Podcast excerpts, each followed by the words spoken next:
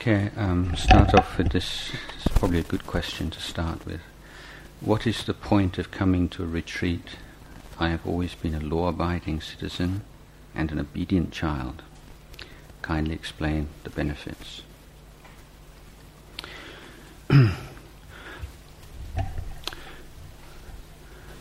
well, for me, um, my my way into Buddhism um, began as a teenager when I looked around me and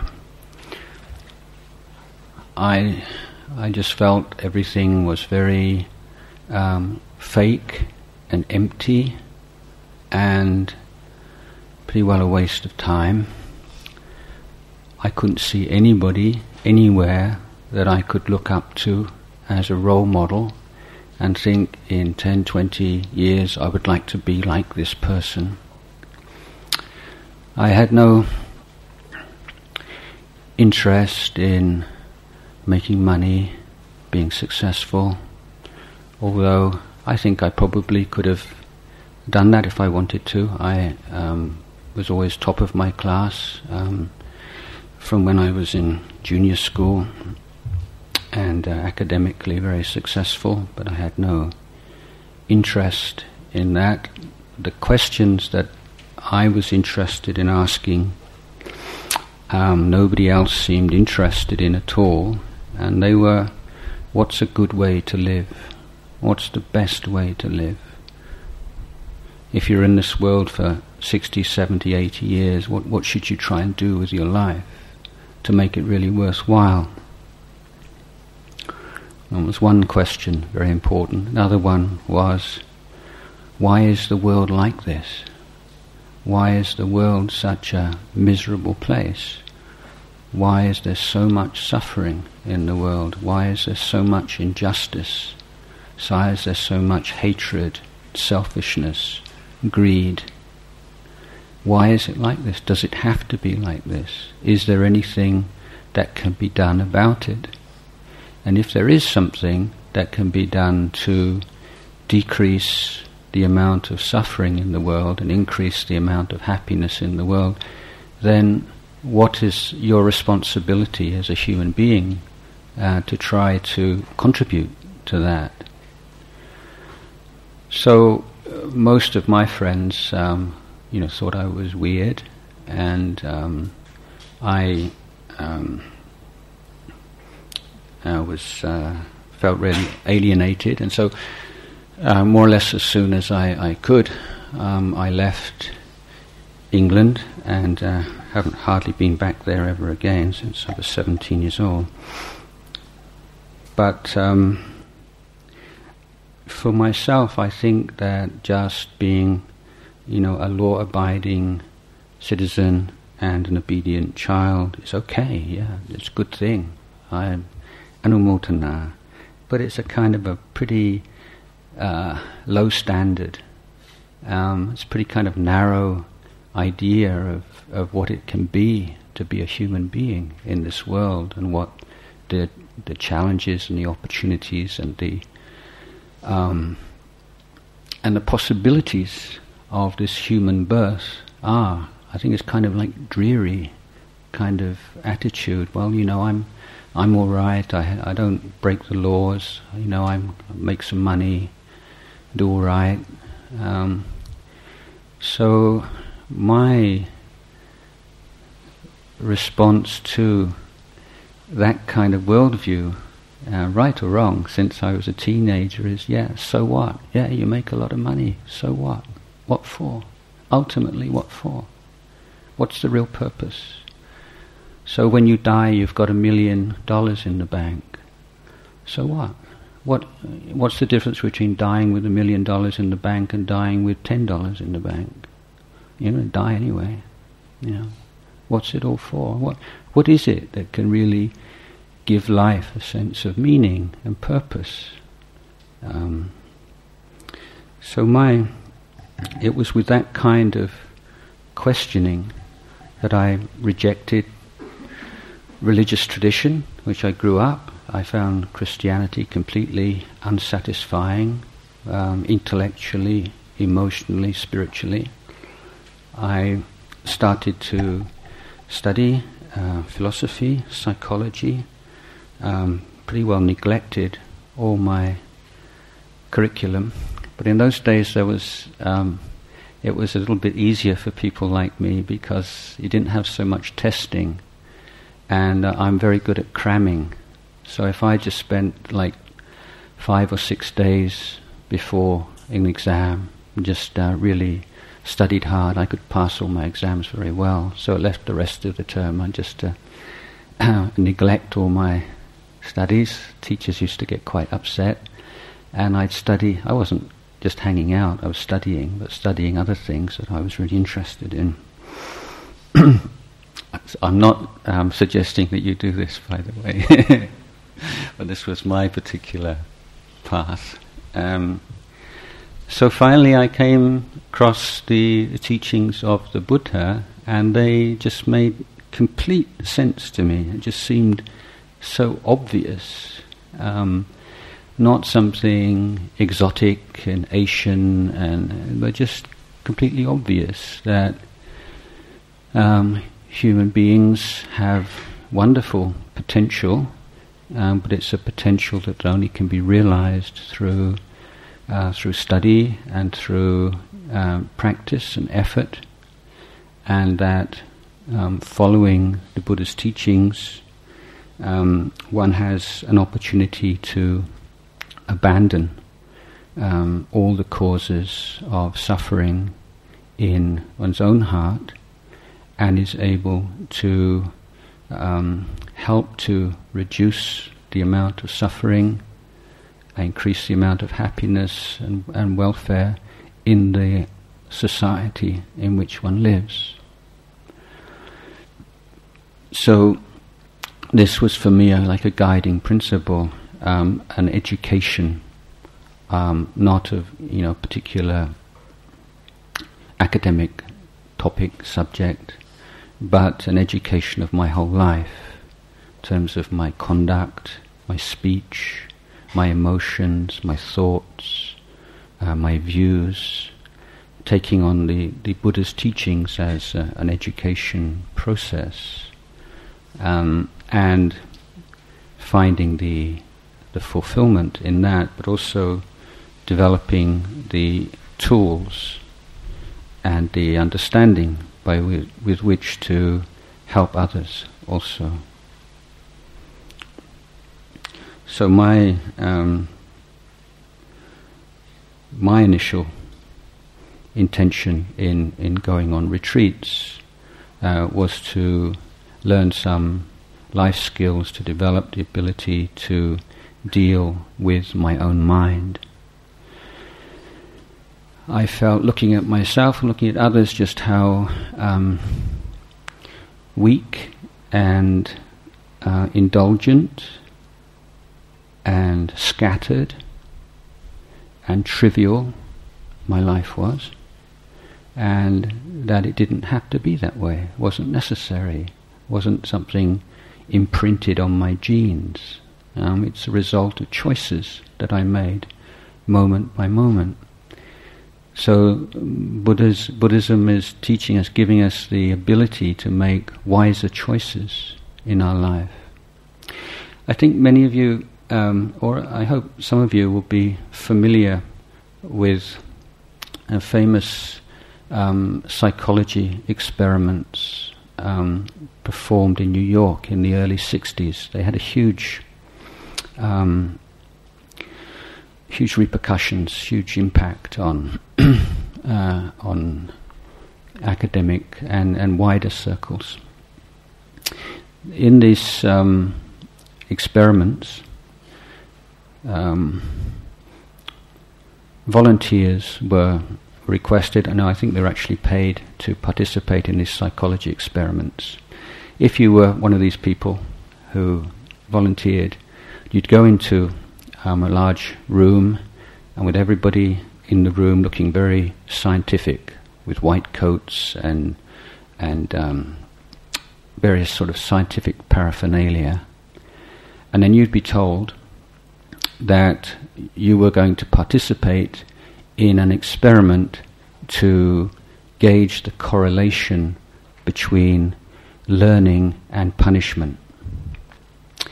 And you would be shown a rather fat man sitting on a chair uh, in a glass case, glass room, um, which was hooked up to um, electric- um, an electrical system.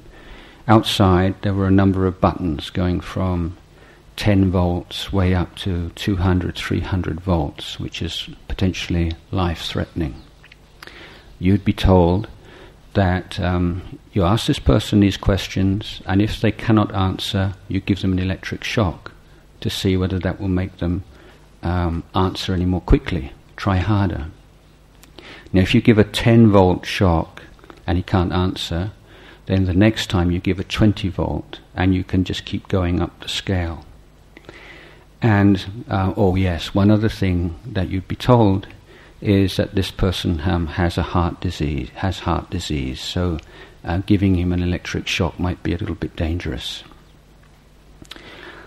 So you start to answer this guy these questions, and he starts to uh, sweat and get and look uncomfortable. He can't think of the answers. He starts to panic. You give him a 10 volt shock, it makes it worse. You give him 20, um, and he can't answer. He's really losing it, and you start to go up the scale, and he's starting to scream a little bit. Now, this uh, experiment with variations was carried on um, a number of many days. And in fact, it was a setup, as most of these really good psychology experiments are, that the man in the chair was an actor and it wasn't really hooked up to the electrical system. Um, it wasn't an electric chair. He wasn't really being shocked the experiment wasn't really to see the connection or the correlation between punishment and learning.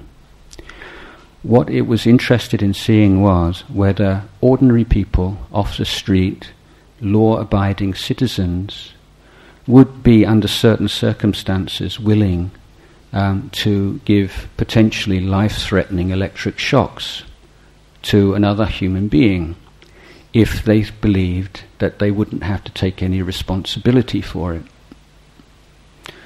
And in fact, um, many people, when the man started to scream, they would turn to the scientist there and they say, Is this all right?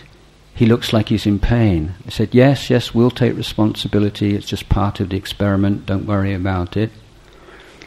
And it turns out that um, I think 70 or 80 percent of the people um, went right up to the highest level of electric shock, like two, three hundred volts, which is really incredibly painful if it was real.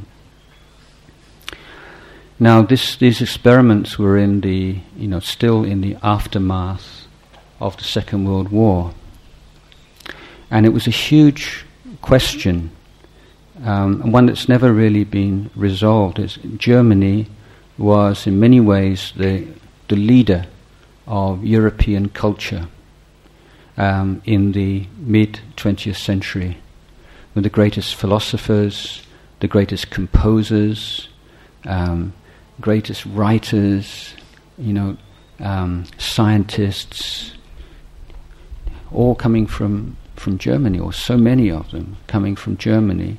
And yet, this country, which was the leader of Western culture could, within a few years, um, become a Nazi culture, one in which, for instance, six million Jewish people were killed horribly, and in which uh, waged war on many countries and were incredibly cruel, and so on. And so, how do you explain that? And if you put forward the argument there was just a small number of psychopaths or monsters, it doesn't really explain um, how this whole system was able to sustain itself for so long. And what you find is that many of the people who did the worst and cruelest and terrible things were before the Second World War began just ordinary law abiding citizens. And if um, the society hadn't changed in that way, they may have lived their life that way. The point being that morality, um, kindness, uh, compassion, honesty, um, so many of these qualities, unless they've been systematically developed, tend to be extremely superficial um, and can disappear overnight. You can, um, many people, the majority of people, can be rather kind and uh, uh, and unselfish, but because surrounding situa- the situation and conditions allow them to be that way or um, encourage them to be that way, but because they've never consciously developed those qualities in their mind. It's just like automatic, unthinking, sort of sleepwalking uh, kind of virtues. That suddenly things change and you're put on the spot. Um, and it's more difficult to be virtuous than it is to be unvirtuous. It's easier to be cruel than it's to be kind. Many people just become cruel because it's easier because they've always followed the easy way. So this is the danger. When everything comes very easily, you just take the easy path again and again and again, and and then that becomes who you are, the person who takes whatever's the easiest path.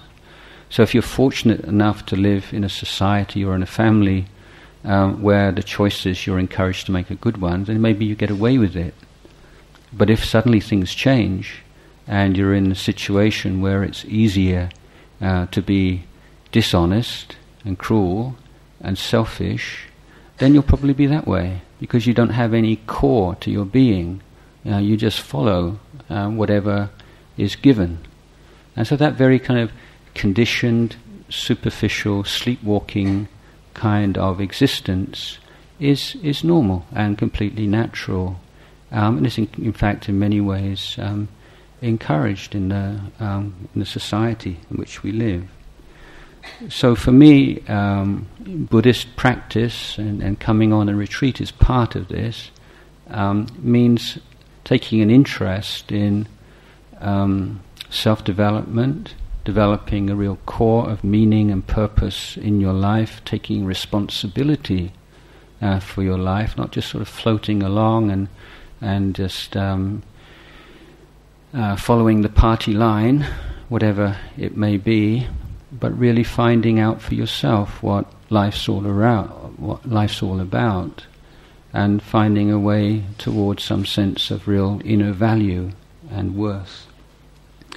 So to do that, you need um, certain mental strength, integrity, self-discipline.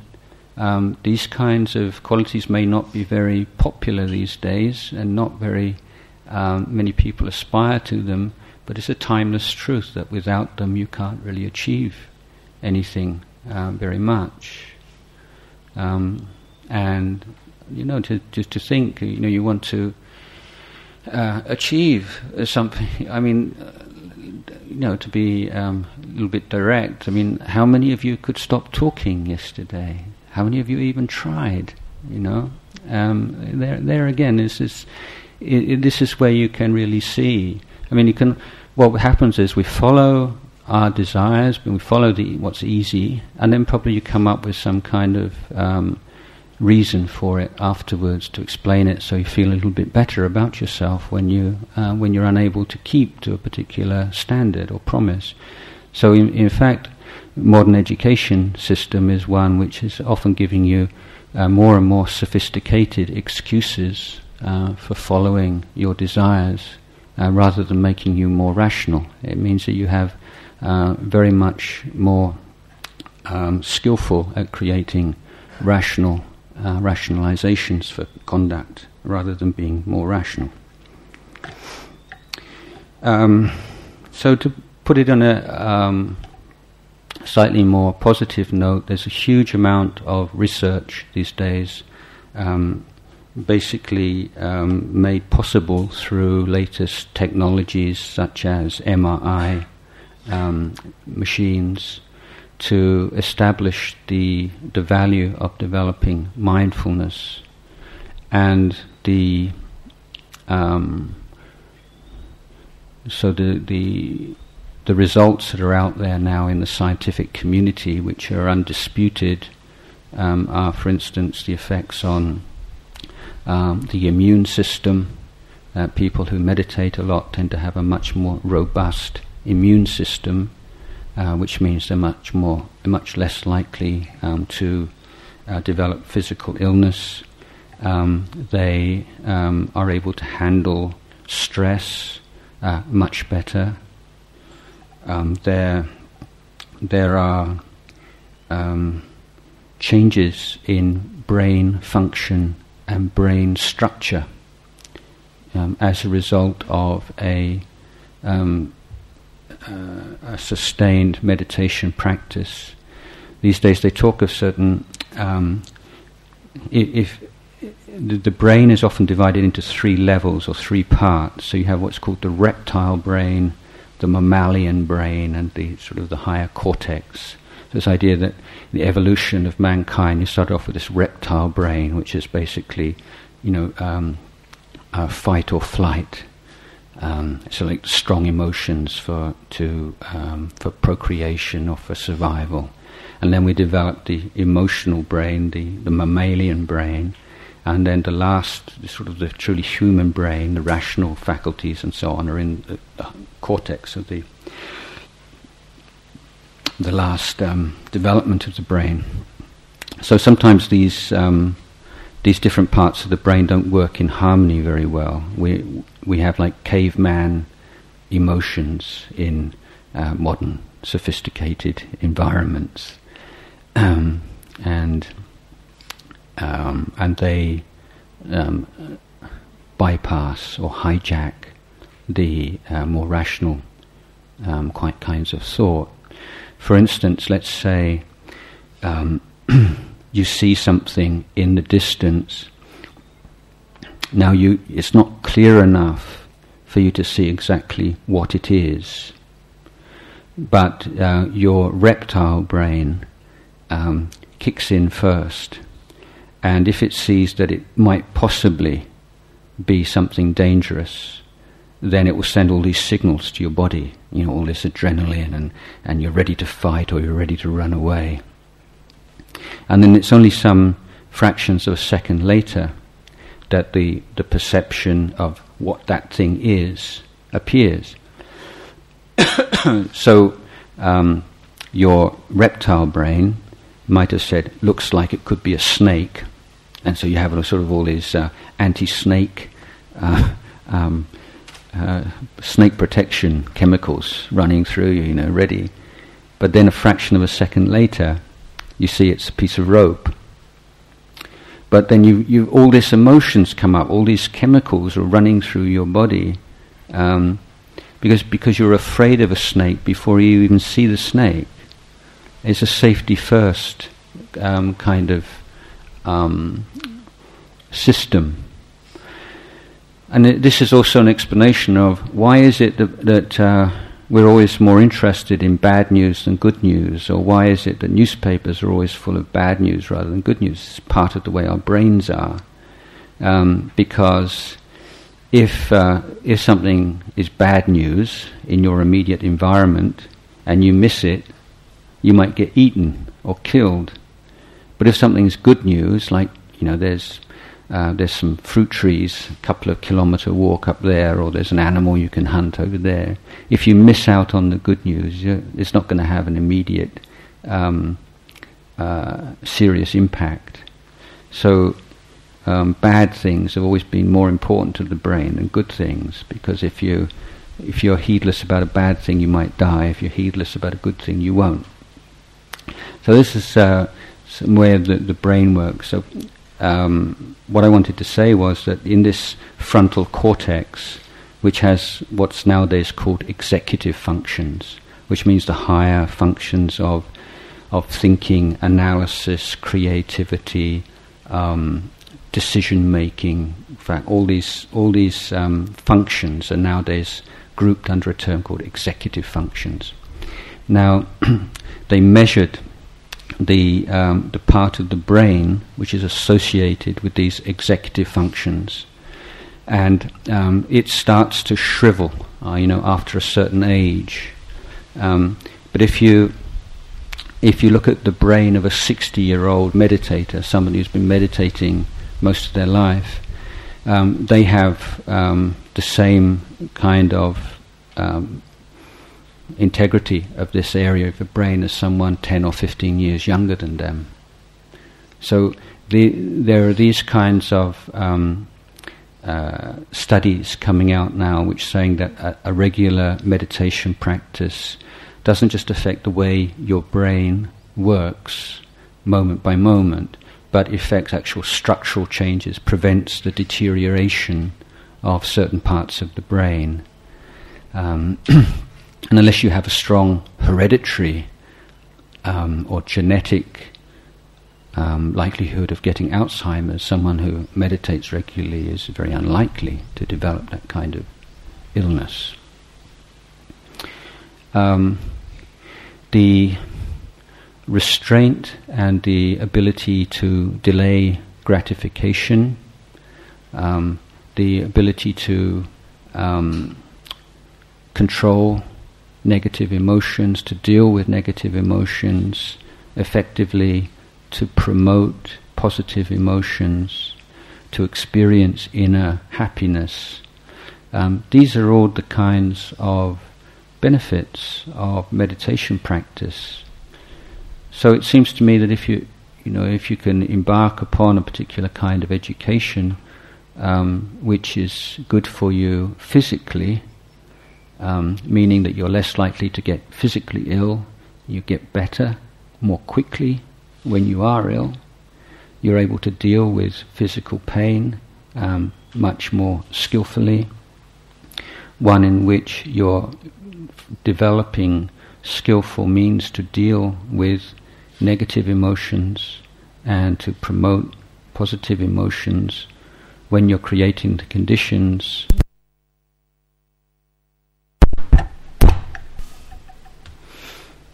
for the uh, efficient working of the higher mental faculties like critical and creative thinking, then I think uh, meditation is well worth the effort. Okay, because there's only one question, I answer, give a long answer to that one. But is there anything, uh, any more questions, or anybody would like to just ask something or re- respond to what I've just said? Please.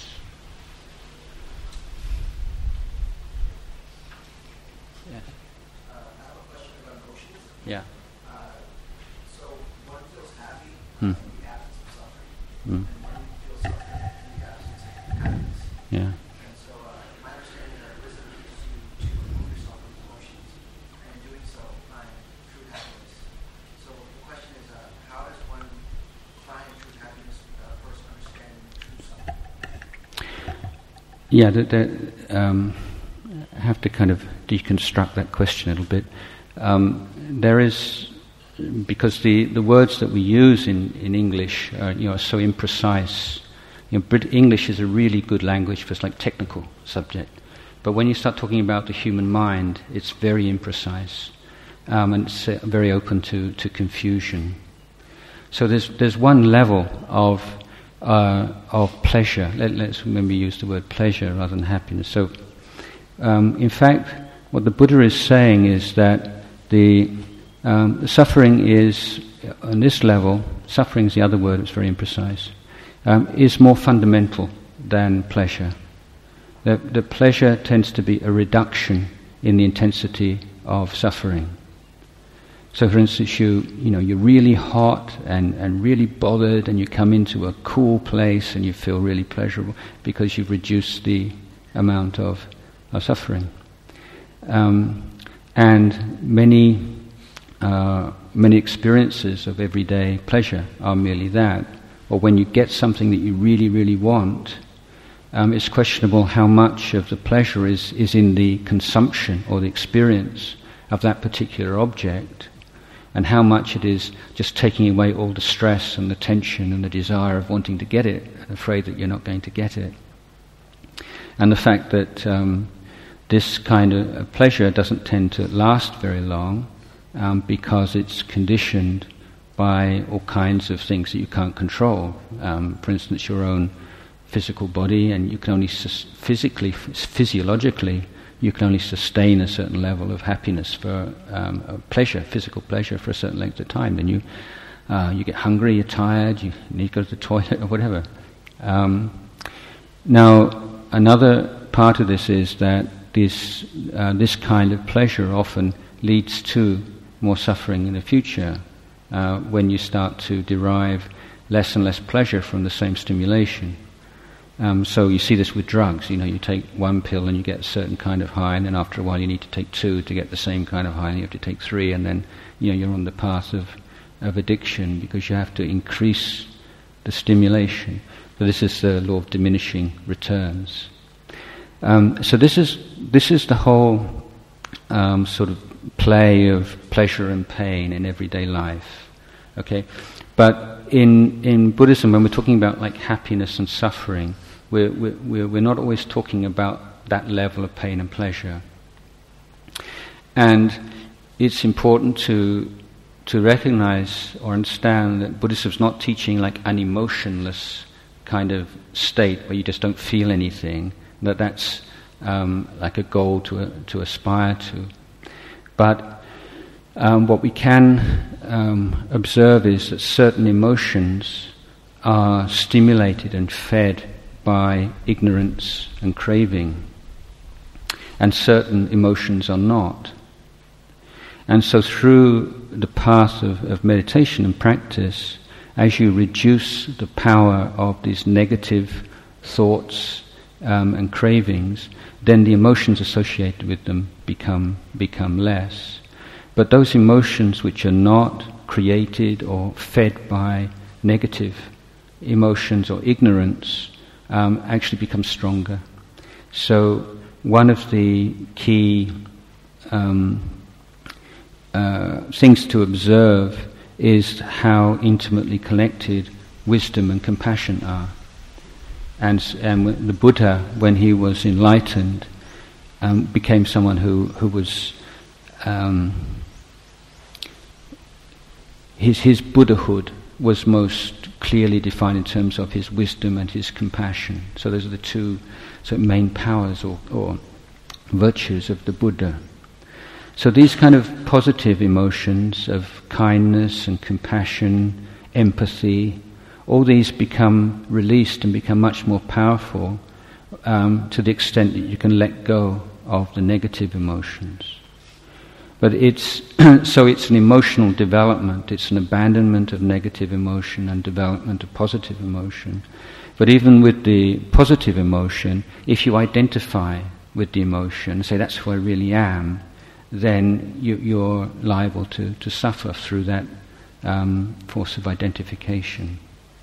So there's, there's pain and pleasure alternating in, in daily life, something to study and understand the whole dynamic of.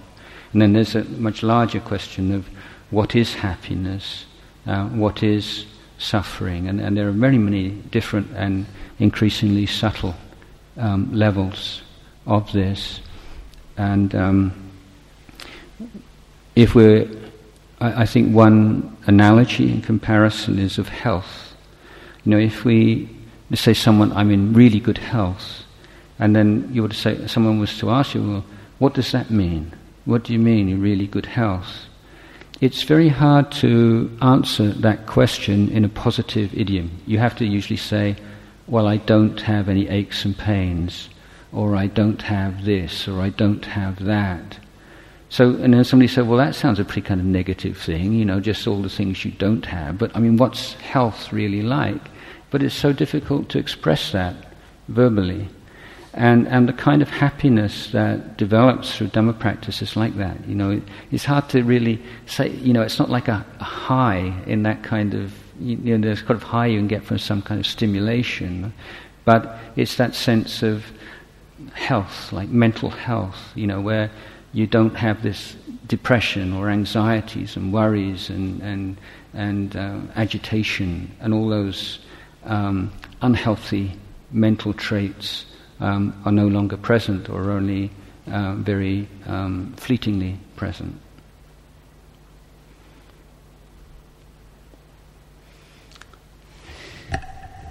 Anything? Anybody over here? No question. So I'm going to ask the. Now these are in Thai. Ah, English one. The Thai ones this afternoon.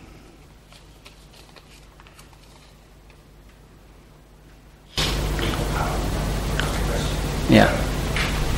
Yesterday we mentioned like, uh, if uh, sometimes you see pleasure on, on a, you know, taking sleeping pills or drugs or Mm. et cetera, et cetera, and then it's not good for you, of course, not good for you. Sometimes, you know, I have some friends who Mm. have, you know, not mental problems, but you know, they're really into meditation since they were young as well. Mm. But, you know, lately, um, he or she has been feeling like over the past three, four years, um, the, the, the personality are changing. Mm. You know, it's, it's like, um, so, you know, like, like OCD, obsessive compulsive disorder, Mm. or anxiety, anxiety disorder, Mm. and, you know, um, um, becoming decisions Mm. or, or anything. And it's not as, as it was before, before it was very outgoing.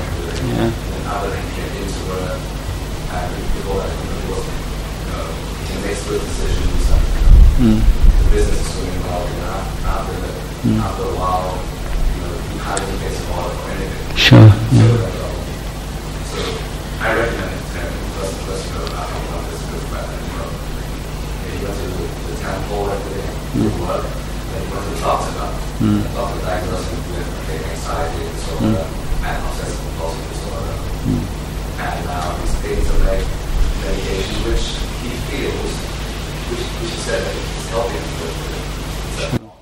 No, I, not at all. I quite um, sympathize. Um, I think it's very important to stress that, like, meditation is not some kind of magic bullet, or it's not uh, a panacea. I mean, it's not like you can cure every kind of mental problem um, through some meditation technique. Um, particularly if you take that technique out of the context of the whole of the Buddha's teachings, or the whole, they call the whole educational process. And this is what often happens, particularly as I've seen in the West, where people take Buddhist meditation techniques, but um, completely out of the whole context of the Buddhist training of sila and samadhi and panya. But um, in many, in, to begin with, prevention is better than cure. But in the case that someone has uh, quite a chronic um, illness like this, um, then drugs, you know, can can play an important part, at least um, short term, just to give somebody the ability just to rest and to sort of make a fresh start. So I think that um, in in some cases there, you know, there needs to be both um, both things.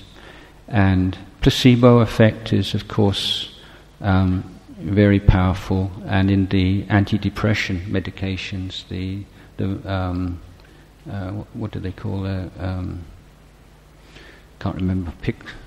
Can't remember all the names of the antidepressant medicines. But anyway, um, if you give somebody a um, a pill and just tell them it's an antidepressant and then gives them a real antidepressant, there's hardly any difference in the results that you'll get. So when somebody believes that they're taking an antidepressant, then they'll get the same results as, actually taking one.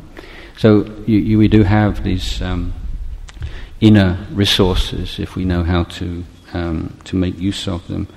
I, uh, yesterday, the point I was trying to make was that just generally um, the moment, if it's not a sort of a serious illness, one in which you need to see a psychiatrist or a therapist, um, but one which um, you're just leading a pretty um, scattered and unbalanced, um, crazy kind of lifestyle, and you just want some kind of medication to be able to keep up that crazy lifestyle instead of saying, maybe I need to change the way I'm living my life, um, then that's, that's what I was criticizing. Um, but I, I, fully recognize that there are um, some drugs that are necessary and useful uh, for mental suffering. uh, Atlantida war civilization.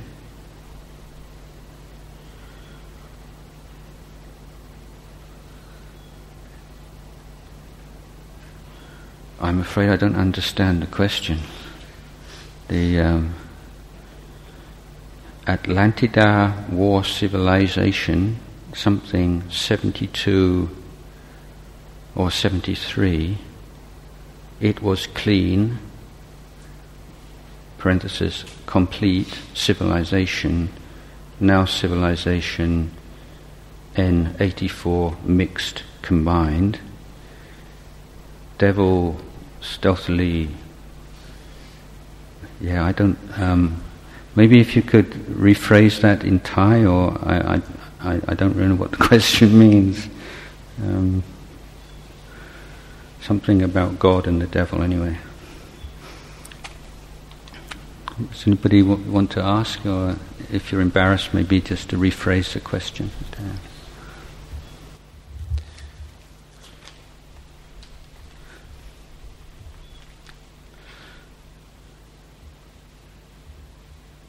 Okay. Um, please explain the difference between sin in Christianity and bāp in Buddhism. Yeah, this very um, significant difference. Um, some many years ago now, there was a request from Buddhist community in Thailand to the um, Catholic community, please don't use Buddhist technical terms to translate Christian terms because it's confusing.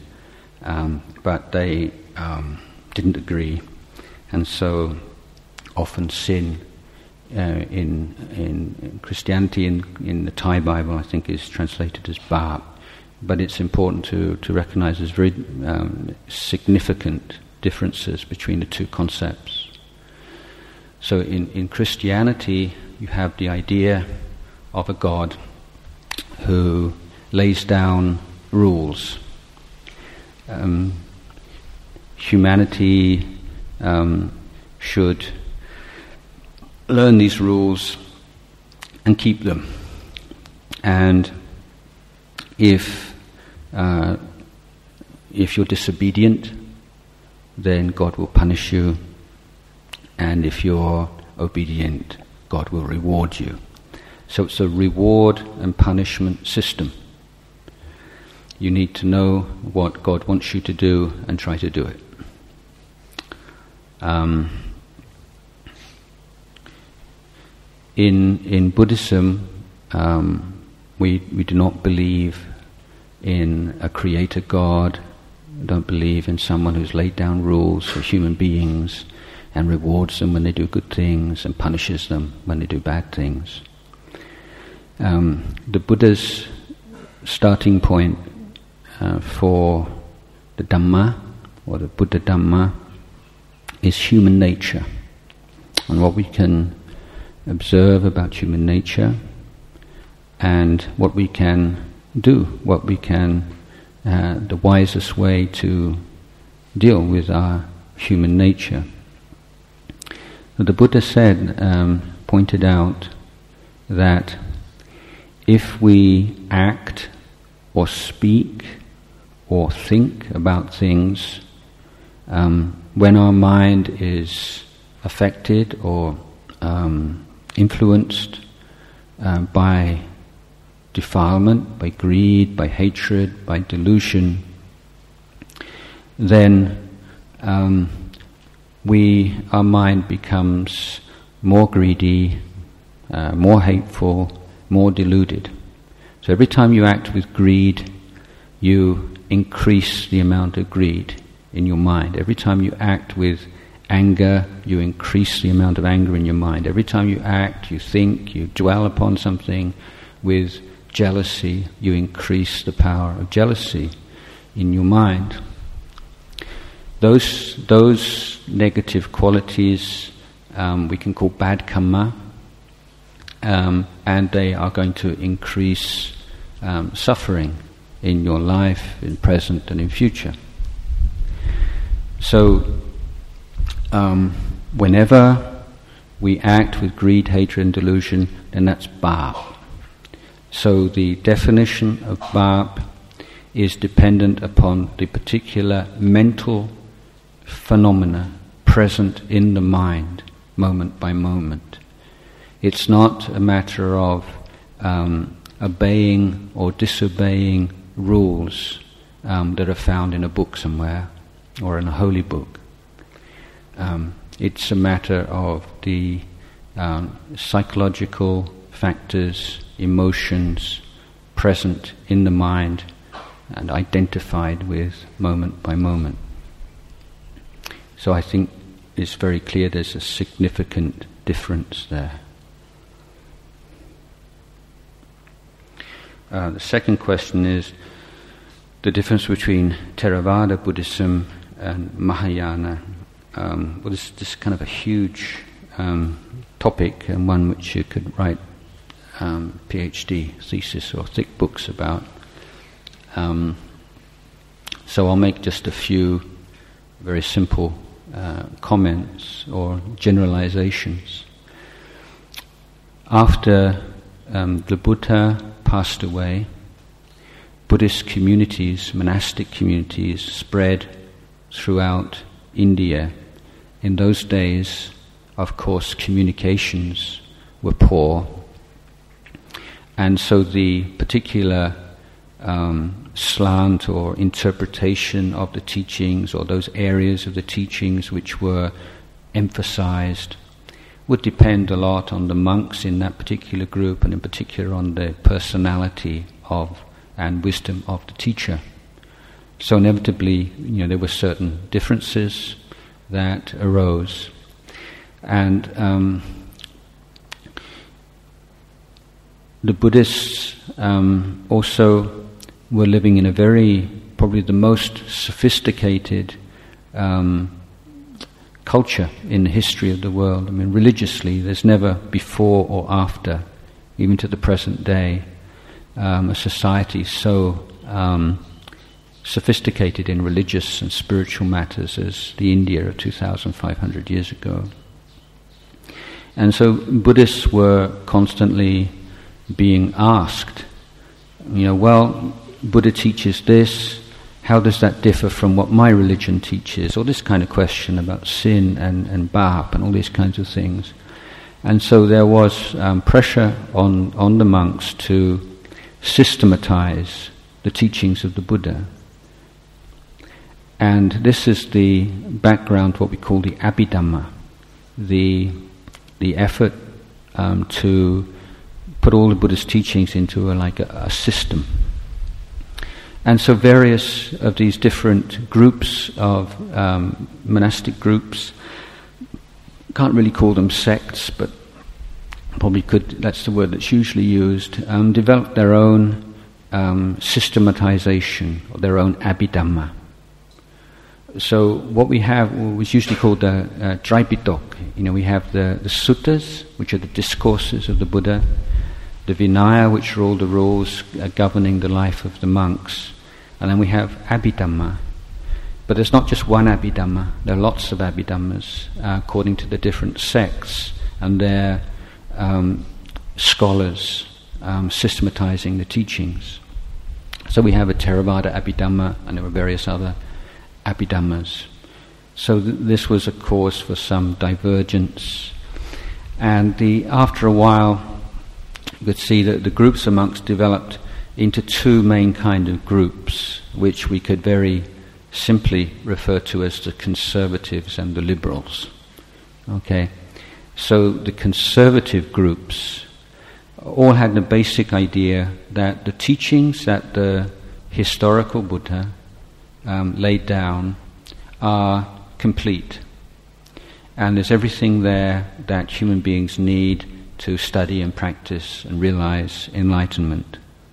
And it is the, the job um, of uh, monks and those Buddhists to um, to transmit those teachings, to look after them, to keep studying and practicing them, um, and to share them with anyone who might be interested.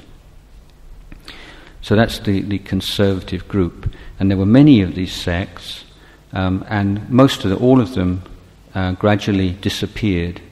And the one that survived was called Theravada, what we now call Theravada. It spread to the south of India and then moved over to Sri Lanka, where it flourished. Now, the other, the other um, sects, it was called liberal, um, were um, had many um, new ideas about the Buddha, who the Buddha was, uh, what enlightenment is, um, and they were also much more willing to adapt to surrounding value systems and religions. Their idea was that you, you maintain the essence, but you should be willing to be more um, flexible with cultural, external, or superficial elements of the teachings in order to spread the teachings as widely as you can. So this was a much more kind of missionary, um, expansive kind of Buddhism, which spread throughout India and also northwards into China and eventually from China to Tibet and Korea, Japan, all those countries in northern Asia. So this Mahayana Theravada division is sometimes called uh, Northern Buddhism and Southern Buddhism, although for a long time it was Mahayana and Hinayana, but Hinayana was considered to be quite an insulting term, so it was agreed um, quite recently to, to, to use Theravada in, in preference to that. Um, just as a digression here, um, monks um, of the um, Theravada school, um, it seems, spread also in various places. And one group ended up in Egypt and um, may well have formed the um, role model for the Christian monastic system that grew up in the desert of Egypt and Middle East. Uh, but also the word Thera um, is believed to be the root for the modern word therapy, uh, therapeutic. So something that cures and heals the human mind. Um, there, there is uh, belief that it comes from the word um, Thera and it originates with this group of monks living in Egypt. But there's, there's a kind of a paper on this, whether or not it's correct or not. It's an interesting point. Mahayana Buddhism, uh, with its very liberal kind of um, stance, um, absorbed elements of the uh, cultures and religions that it met as it expanded. Where um, it went to Tibet, for instance, Tibet had a very powerful animist culture called Bön. And so the Tibetan Buddhism absorbed a lot of like animist and magical practices. I went to China, of course, it met Confucianism, Taoism, and absorbed them into itself. I went to Japan and absorbed Japanese cultural elements and religious elements. Um, again, it's, it's um, the in the Mahayana school itself, and eventually you have Tantrayana. Then there are different kinds of philosophies and and teachings. Um, one, one reason is that they started to write their own suttas, uh, which were ascribed to the Buddha. So instead of saying this is, you know, the teaching of our wise monks or our teacher, they said this is the Buddha said this and the Buddha said that. So they weren't, they were criticized for this. Said, How can you put these words into the Buddha's mouth?